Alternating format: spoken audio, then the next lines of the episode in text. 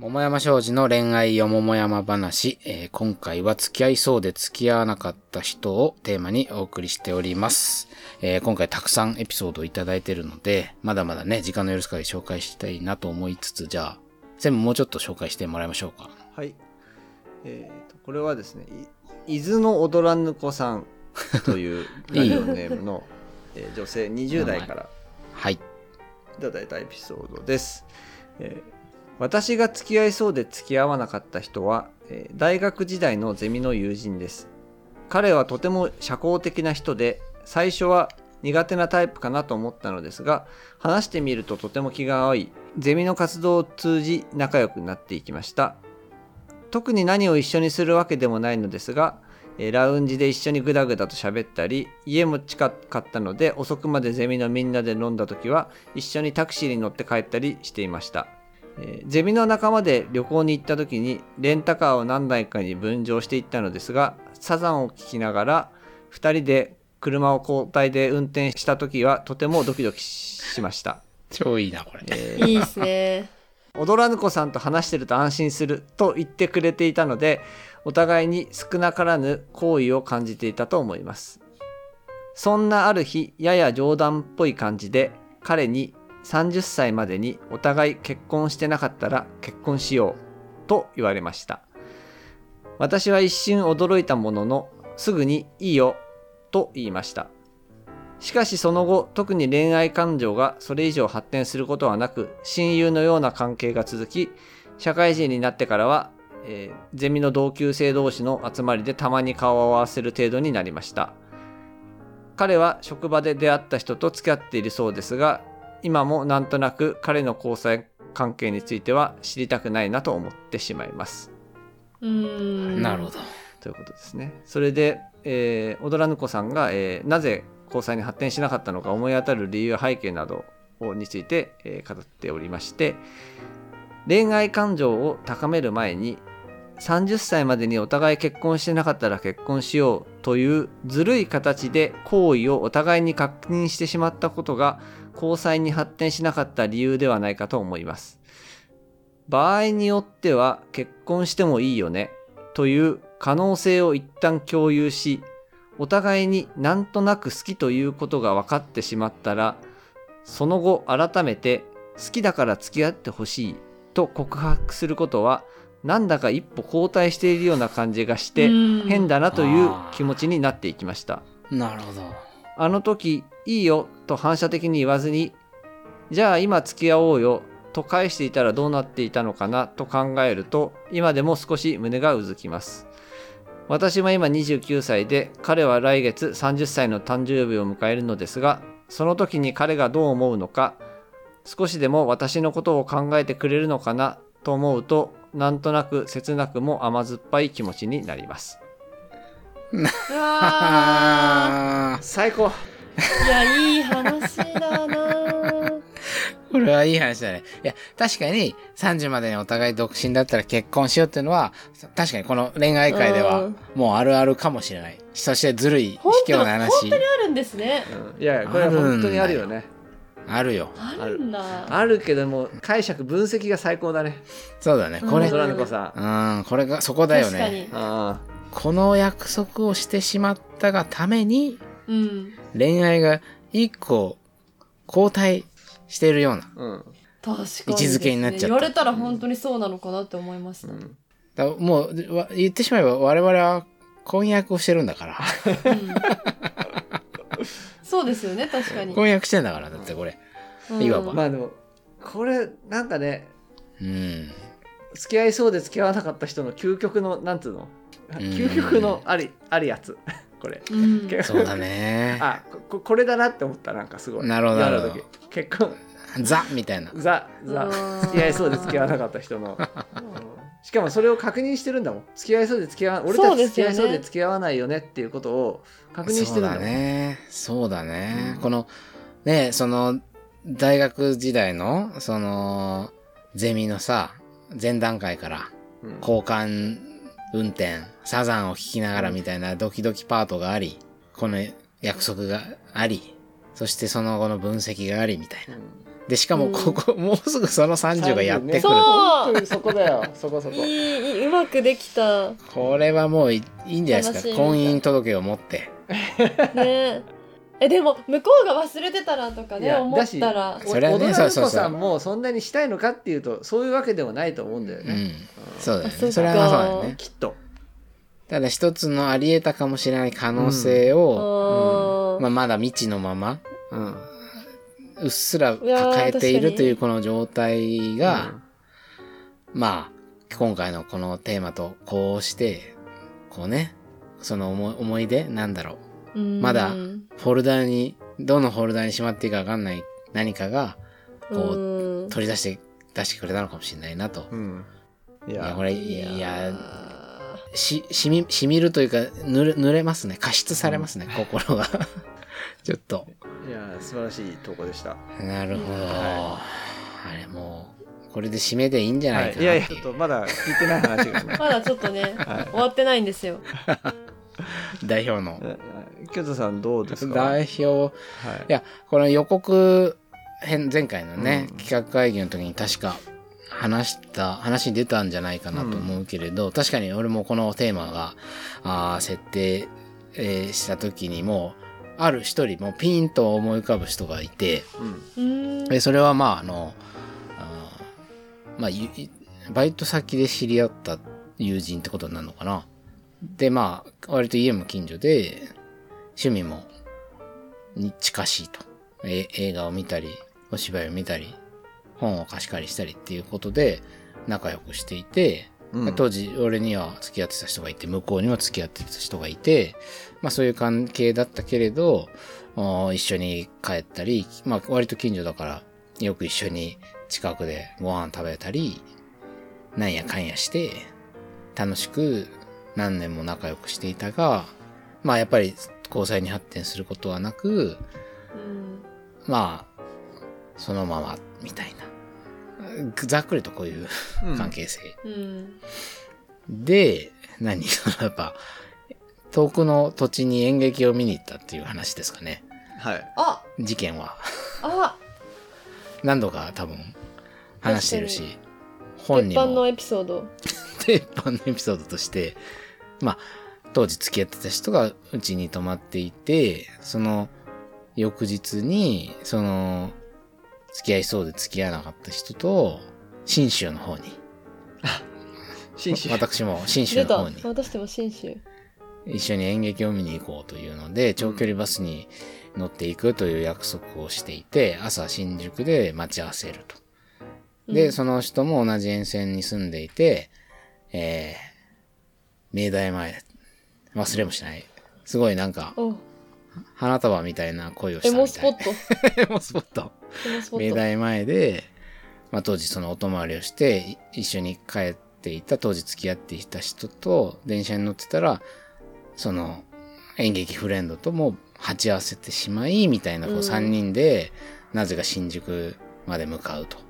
うん。で、当然恋人の方には、今日この後この人と長野まで演劇見に行くなんてことは当然言ってないけれど、うんそこの今いる人がお付き合いしている人ですっていう風に紹介したのも、ちょっとその電車に乗ってからだったから、うん最初にパッと明大前で会った時には、その演劇フレンドは、あこれバスの時間間に合いますかねってポロッとね、うん言ったわけだよね。うんと、と、隣に恋人がいるなんてと彼女は気づいてなかった、うんうんうんと、と思うから。うん。あ、それで、ん？何？バスって何みたいなことできっとなると。しかし、俺は雰囲気的にその話はもう一切触れないぞ、みたいな気持ちで、うん。なんか天気、天気がいいとか、ふわーっとした話で、新宿までの10分ちょ今日乗り切った的なうん出来事がありましたよねっていうのを、はいそうそういうやつね。うん これ、こんぐらいでよろしいでしょうか？はいはい まあ、それでなぜ、まあ、付き合えなかったかってことだよね。うんで、やっぱりそれは、あまあ、まあもちろんタイミングというかね、お互い恋人がいたっていうのもあるけど、まあ、その、その後、おお互い恋人とは別れてしまったわけね。うん。それで、えっ、と、まあ、その別れた状態で、うん。何度かやっぱり同じようにご飯を食べたりしたことがあったの。へうーん。うん。それで、なんかこう、行為、お互いそのどう思ってたかっていうのはちょっと、はっきりはわからないんだけれど、まあやっぱりこんだけよく会ってるし、家も近いし、趣味も合うし、あの、な何かこう、一つボタンを押せば、何かが始まったかもしれないという関係性であったのは多分間違いないという自覚はあったんだけど、でもやっぱ当時なんかこう、まあ長く付き合ってた人と別れたばっかっていうのもすごくあったと思うけど、なんかこう、そこに踏み出す気持ちに多分ならなかったから行動としてそういう言葉として出てこなかったんだと思うんだけど、それ、今までそんな大して、そそのまま放置してたのね。うん。でも今回このテーマを考えるにあたって、その出来事なり、その人との関係性なりを考えたときに、なんかすごくはっきり、あ、だから付き合わなかったかもなっていうのが分かったのが、この人と喧嘩とか言い合いができる気がしないっていうのがすごくあったの。え？その相手と。っていうのは、俺、なんかこう、自分の中で、ベストアルバム的な自分を、その人の前で見せてた感じがあるの。なんかすごく、こう、え映画、そう、すごい彼女は映画とか大好きな人で、いろんな作品を教えてくれたり、で、すごく、そう、こ自分にとってそう難しいものとかもすごく見てるっていう感じで、ちょっとそこら辺は、そのちょっと憧れと尊敬もあって、うん。で、彼女のなんか見ている世界観に 追いつこうと、そのおすすめされた映画とかを見たりして、ちょっとこう、なんていうの、そういうものにも理解を示す自分とか、うんう。ん。で、なんかすごく彼女は、なんていうの？かな、下品な側面とかがあんまなくて、なんか俺のその、チンコうんことか、そういう側面とかが全く出てこないわけ、その人の前で。ムーイーサーク的な感じじゃないってことですイサークとか全然出てこないわけ。もう、本当になんか、すごく、う楽しいんだけど、なんか会話をしてる内容が、俺にとっては一番こう背伸びしてるうん。うん。感じっていうか、よく見せよう、よく見せようっていうか、まあそういう自分の関心領域もあるんだけど、そういう、なんか社会の問題とか哲学のこととかさ、文化のこととか、あとそういう美術館を巡ったり、な、なんかそういう、昔のさ、なんていうの、博物館みたいな？なんかそういうものを見たりするの？なんだそれ？今の。なんかあるじゃん博物館みたいな。昔のものがいっぱいあるところ。なん、なん、え、みたいな？博物館ねそうそう、博物館を行ったりするのが好きな人で、なんか俺そういうのを誘われるとさ、これなんか、自分の彼女が見てるものを見たりすると世界が広がるみたいなとこもあったから、うんいろいろついてって、ああ、すごい面白いなって思って見てたけど、でも一方でさ、なんか俺は、唐揚げ大好きとか、うんチンチンチンチンとか言ってるし、なんか人の、なんか悪悪口ばっかり言ってるし、はい、ムカつくわとか。ブラ、ブラック清田というか、そういうところなんかその下が。町清田みたいなところが、やっぱある、あるじゃない。あ。うん、意地悪清田ね、あ意地悪清田みたいなのは。うん。で、そういうのが全然その人との関係の中で出てこないわけ。うん。ううんん。で、彼女は別に多分そういう姿を出したところで、それはそれで、もしかしたらね、普通に話を盛り上がって楽ししてたかもしんないけど、うんなんかあんまりこう、下品っていうかな、下ネタ感もないし、うん。なんか俺が勝手に幻想を抱きすぎてただけかもしんないけど、あんまりそういう部分でのこう、交流、コミュニケーションがなくて、常にこう自分は彼女の前だと、なんかちゃ、話をすごくちゃんと聞くし、なんかすごくこう相手を尊重する、すごいいい、いい清田みたいなうん。ばっかりで、本当はさ、もっとなんかしょうもない面がいっぱいあるし、ねえ、そうやって、なんていうのかな、精神ずずるい部分もいっぱいあるし、うんそういう人をさ、なんか意地悪く追い込んだりしちゃうとこもやっぱあるし、なんかそういう欲望、欲まみれだしみたいな部分っていっぱいあるんだよ。でそういうのが全然出てこなくて、なんかもしこの人と喧嘩とかね、なんかちょっとタフな言い合いとかになった時に、今見せてるような自分 ?A 面というか、うん。キラキラ清田 だけでは済まないじゃん。うん。うん。なんかそういう感、そう、ここまではっきりした意識があったわけじゃないんだけど、なんかこういう自分は、この人の関係性の中で、まあ文人というかさ、出てこないなっていうのがあって、うんなんかそれだとこう、今、こうやって一緒になんかを見たり楽しむ間柄としてはすごくいいけど、恋人とかね、慣れる気がなんかあんましなかったっていうのが多分あって、それは言語化されるもっと手前のぼんやりとした感覚だったけど、うん。結構それは大きいんじゃないかなと思って、うん。で、交際みたいなところに、うん。こう何かこう歩みを進めることができなかった、まあ自分側の理由としてはね、うん。まあもちろん長く付き合った彼女と別れたばっかっていうのもあったり、いろいろあったけど、今思うとそこが相当でかかったんじゃないかっていうのが、私のあの、自己分析シート。なるほど。でございます。いかがでしょうか。彼女自身のことについては興味はあったの？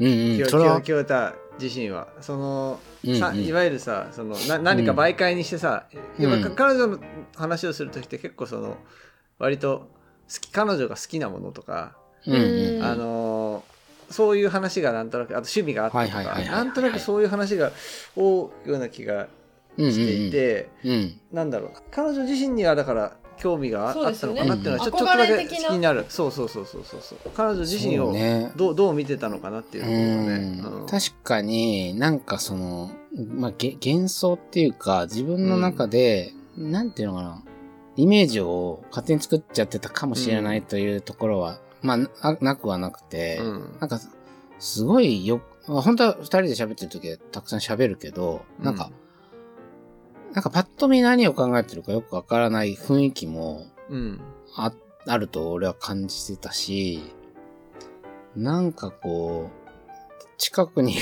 ようで遠くにいるみたいな雰囲気もうんあって、すごいなんか、あーれ恋愛感情が全然な、もうあったはあったんだよ。本当うんに。それはあったし、なんか彼女が、なんか話す内容とかもいつも面白いなと思ったし、うん。でもやっぱそう、この映画を見たらこの人はどういう感想を言うんだろうみたいなところで、そこに興味を持ってたみたいなところもあるかもしれないし、なんかねじ自己開示って言っちゃうとなんかちょっとあのカウンセリング臭くてあれだけどお互い自己開示はそんなになんかこうしてなない感じうんがうんうん。ちょっとねそういう印象は受けるけど、まあ、うん少なくとも京都はそれそれができないわけだよね。裸になれないわけでしょ。だから。あまあ確かに、そういういい自分ばっかり自己開示しようというかね、いい面ばっか。だからそれは自己開示じゃないと言えばそうなの。チンポ、だからチンポチンポって言えない。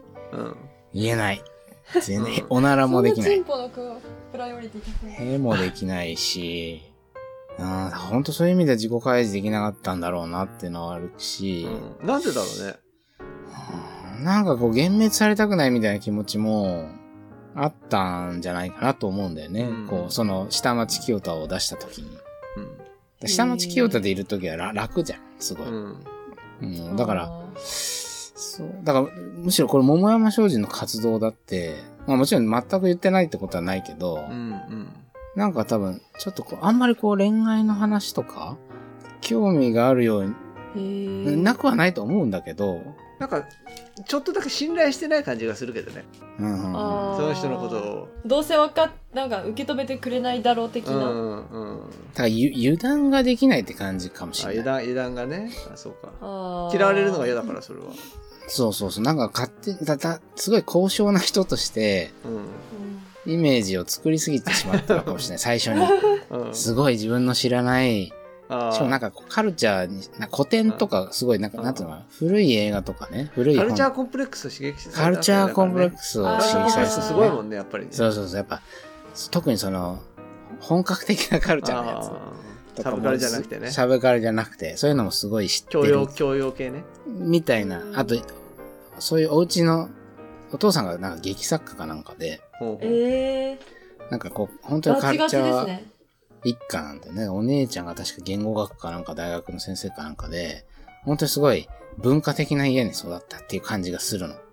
あー私それは下町封じられますねだからちょっとそこでチンポとか屁こいたり できないのよ。それは自分にとってやっぱ大きい要素で、うん。やっぱり、そこが出せないと、いしなんか限定的な、ね、すごく楽しい恋愛はできるかもしれないけど、なんていうのかな、こう、もう少しこう、日常を一緒に過ごすみたいな。そのやっぱ、唐揚げばっか食べてますとかさ、うん。から、俺、ハンバーグにマヨネ、牛丼にマヨネーズかけらんないと思うもん。いや、わかんないじゃないですか。実は好きかも。いや、それがまた食べるものも、あれなんだよ。左翼。うフん。あああ。ード左翼ーなのよ。それはで確かに。それだから清田の中でうん。そこまで言語化していたわけではないけれども、付き合おうっていうなんつうのそこまでのアプローチをかけなかった。理由でで彼女からもそこまではアプローチはかまあまあねそもそも彼女からアプローチがあったわけではないし、うんなんか、うん。なんかでもだ、言ってもいつもなんか、いや、全然向こうも彼氏いたし、なんなら一緒に住んでたはずなのよ、当時。うんよく一緒に遊びに行ってた時。へでも、全くその気配がないわけ。うん感じられない。謎に包まれてるみたいな。まあ、俺が見ようとしてなかったっていうのも大いにあるけど、うん本当にね、全然見えないっていう感じで、まあ、それもまた良かったんだけどね、そのうんミステリアスと勝手に俺が感じてた感じも、うん。それはそれですごく良かったんだけど、うん、やっぱり一緒に生活を共にしたり、日常を共にしたりっていう感じ。あと、だから自分の友達とその人を、じゃあ、合わせようっていう風なイメージをしたときに、あんまり、いや、それは、専務もね、何度も会ったことはあるしさ、一緒にご飯も食べたことあるけどあ、、へえ。なん、なんかわかるこの言言ってること。合う気がしないというか、バイブスがでしょ、バイブスが。うんうん。その感じとかも含めて、うん。多分その恋愛、交際っていうような方向性とはうん。何か違ううん。のかな、みたいなうん。思った次第でございます。なるほど。ありがとうございます。ビジネスライフ。まあ、みたいなことがね、なるほど。はい。ちょっと最後にこんな話で恐縮でしたけれど、いやいやいやよかったんじゃないですか、うん。まあやっぱこう、確かに。ね。雰囲気雰囲気もあったしね。付き合いそうっていう雰囲気もあったし、うんうん。えあったんですか？たちがね。ああったよ。でもいや、付き合いそうだけど付き合わないだろうなとは思ってたけどね、なあ。へえ。うん、で清田はそんなにそこまで上がってなかったしですね。うん緊張感がやっぱ。確かになんか、うん、そうだね、こう、うん、憧れみたいなものに近かったのかもしれないね。うん。今思うと全然話してくんなかったし。してくんないというかだからする話がなかったんじゃないのかなってちょっと思ってるけどね。で他の人との話は結構いろいろ聞いたけど清田さんがそうそうそうそうそう、あんま話せないってことですか？うん。確かになんかその人との話ってすごい、こうやっぱなんか映画を見て感想を語り合ったとか、そう自分にとってはすごい良かったし、楽しかったんだけど、エピソードとして話すときに、全然面白くないわけ。失敗談もないし。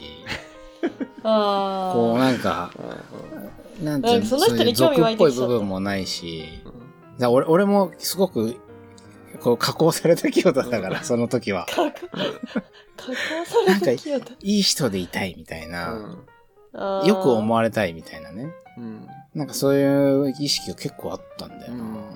まあやっぱコンプレックス、カルチャーコンプレックスの、なんかこう裏返しというか、うんぐ、現れというか。なんかそういうのもありそうな気がするけどね。感じとしてはすごくいい雰囲気いいんだけどなんかやっぱりうん自分を出すに出せないみたいな、当時も清田も言語化していなかった。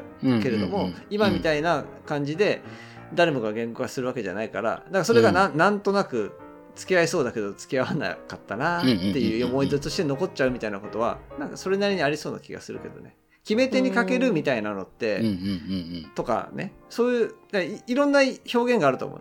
うん。その、うん。うんなんとなく付き合いそうで付き合わなかったっていうこと、このもやうん。ももやもやにはね。もちろんねしかもそれはあの一つだけじゃなくていろんな理由があると思うんだけれども、うんうんその中の何か一つのような感じはする。はいはいはい。うんそうですね。うんうん。でもこういう思い出をね、皆さん大事になさってくださいと。いや、いいよね。なんか語り始めると。うん。いろいろなんかう、ん当時の感情とかも、やっぱその未完成なまま終わってるうん。ね、関係性だから、その、や、特有の宿ってるエモさがあったりさ、うん。解釈の幅があったりっていうことで、うん。うんまあ今回こんなたくさんのエピソード。まあ今日ね、うん紹介しきれなかったものもたくさんあって、ねあの本当に悔しい限りですけれど、あの、まあまたこういうなんか記憶の扉、エモのスイッチを刺激するような企画をね、また我々も出せていけたらなとはい。思います。はい。はい。というわけで、ちょっとじ簡単に次回の話なんだけれど、次回は、えーっと、ついに、桃山正治としては力を入れていきたい、ホモソーシャル特集、はいおーやってみたいなと思っています。まあ、なぜならね、うん我々の新刊が、どうして男は恋人より男友達、過去ホモソーシャルを優先しがちなのかという、はい。一部で話題の、一部で。一部で話題の。一部熱烈な読者をうん。熱心な読者もいてくださっている、うんそしてもうちょっと売りたいぞと、話題にしたいぞと思っているこの我々の新そう刊なんですよね。とも絡めつつ、はい。まあ今あの男社会の問題というかね、あのーホモソーシャルの問題って結構そのホモソーシャルという言葉で言い表されてるかは別として、たくさんメディアを賑わしてることはあったり、まあお笑いの世界のホモソーシャルとかさ、さ政治の世界のホモソーシャルとかさ、ね、そういう意思決定の場に男しかいないみたいなジェンダーギャップ指数の話もあれば、多分そういう事件とかさ、ところに実はホモソーシャルっぽいものが絡んでたってこともたくさんあるだろうしっていう社会のうん。一つの、お注目されているテーマでもあると思うので、うん。まあせっかくああいうタイトルの新刊を出した我々が、うん。まあいずれねやりたいなというのはずっとあったんだけど、あのーまあ男社会っぽい何か力学やメカニズムが絡んでる恋バナとか、まああるいはそれぞれの、おまあ俺とか、まあ、佐藤候補とかは男子校出身で、めちゃくちゃホモソーシャルって感じの思春期を送ってたし、ワッコはワッコで男だらけのコミュニティに所属してたりしたことがかなりね、あっそうたし、ですね。大学時代になるのかな？そうですね。そういう中でホモソにある意味適応してしまっていたかもしれないエピソードもいっぱいあったし、うん。専務とホモソーシャルというとどういう感覚ですかあんまりホモソ臭くはないけれど。ああ、そうだね。まあ、うんそうだね。きゅやっぱり清田たちと付き合ってる時大学時代とか、あと一緒に住んでる時とか、うんうんうんあの辺やっぱホモソ臭かったなっていうイメージはあるよね。うんあの、あとは合コンを繰り返した時とか、出た時とか、そういう時ってなんかすっごい、合コンホモソに。ホモソにあるなーっていうふうに思って、はいはいはいはいはい。